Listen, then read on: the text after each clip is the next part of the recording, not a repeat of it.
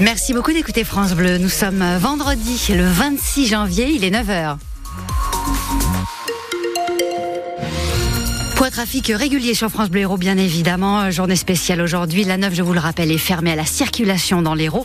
De grosses difficultés au moment où je vous parle. La 75 à l'est de Béziers, quand vous venez de Villeneuve-les-Béziers, est complètement saturée. Et puis, euh, il y a un cortège sur la 750 qui vient de passer Montarno et Saint-Paul-et-Valmal en direction de Montpellier.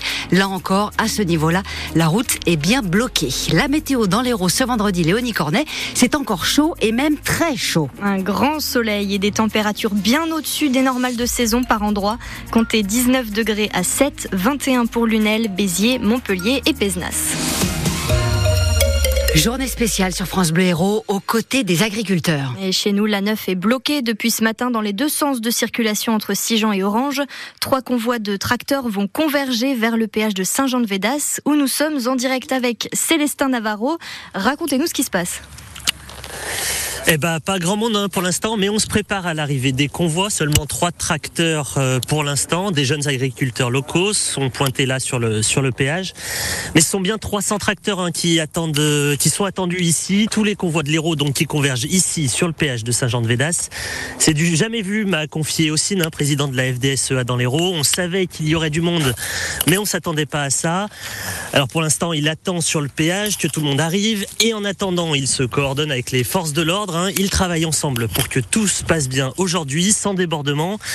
La police, par exemple, qui a demandé qu'aucun poids lourd ne rentre dans Montpellier, seulement les tracteurs, message entendu par les syndicats agricoles. Autre exemple hein, qui montre qu'ils veulent éviter à tout prix les débordements.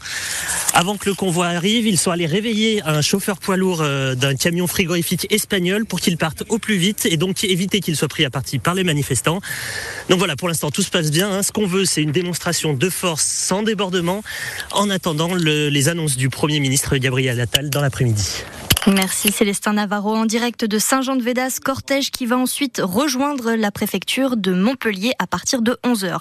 Trois convois, on l'a dit, sont partis dans l'Hérault ce matin, 150 véhicules dont 80 tracteurs sont entrés d'une part sur l'A9 par l'échangeur de Béziers il y a plus d'une heure maintenant. 70 tracteurs sont partis de Vendargue. Un autre convoi est entré sur l'A750 à hauteur de Saint-André de Sangonis. Opération de contrôle de vitesse à Montpellier. La police va patrouiller dans différents endroits de la ville. 35 excès ont été relevé en à peine deux jours avec parfois une vitesse de 30 km heure au-dessus de la limite autorisée. Les forces de l'ordre annoncent donc plus de contrôle dans les semaines à venir. Un président d'association est soupçonné d'avoir détourné de l'argent. Et cet argent était destiné à des mineurs placés par l'aide sociale à l'enfance.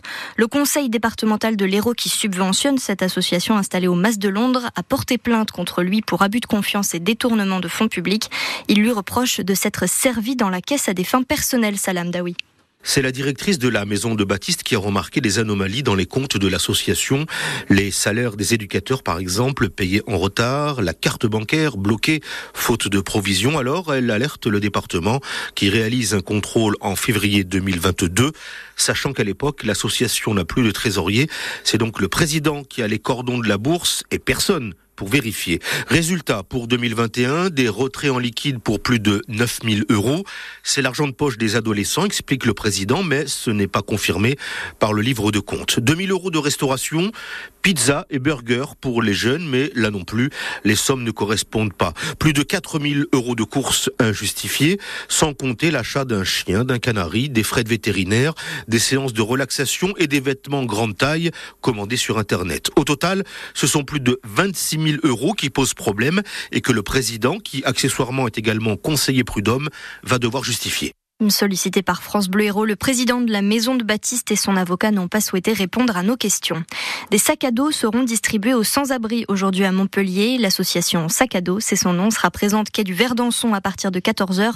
L'opération de solidarité existe depuis plus de 15 ans. L'attention monte autour du village de la Rose. Oui, il y a deux ans, une cinquantaine de familles roms ont été installées là par la préfecture pour démanteler le bidonville de Selle-Neuve.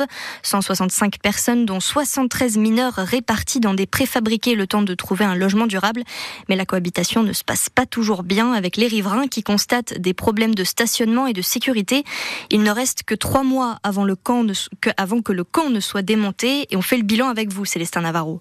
Dans le village de la Rose, juste à côté de l'autoroute, tout le monde n'a pas encore trouvé de logement, mais c'est presque fait pour Mitrou, sa femme et ses quatre enfants. Lundi, mardi, il est donné l'appartement euh, aux côtés de Sabine. C'est appartement, c'est beau. Merci beaucoup les assistantes. Les assistantes qui l'ont aidé à trouver un appartement, c'est notamment Caroline de l'association Coalia. Il nous reste 25 familles, ce qui fait un total de 89 personnes. Alors il y en a beaucoup qui sont en attente de logement justement, qui attendent que les bailleurs sociaux euh, reviennent vers eux, et d'autres qui euh, cherchent du travail. Oui, une cinquantaine de personnes ne remplissent pas encore tous les critères pour accéder au logement, et donc qui risquent de se retrouver sans solution le 30 avril. Pas de solution pour nous, ça n'existe pas. Moi, je suis assez optimiste. Christophe Cavard, responsable de l'association Coalia. Ces 50 personnes, ça correspond à 9 familles. 9 familles, c'est 9 emplois. Si monsieur ou madame, ou les deux, c'est encore mieux, mais si monsieur ou madame a un emploi dans les critères imposés, c'est-à-dire CDD 9 mois ou CDI, on présente le dossier et ça passe. 9 emplois, au vu des négociations que je mène dans le cadre des employeurs qu'on connaît, qui jouent le jeu d'ailleurs avec nous, eh ben, c'est tout à fait faisable. Et finalement, la plus grande difficulté, c'est de trouver des logements qui se libèrent.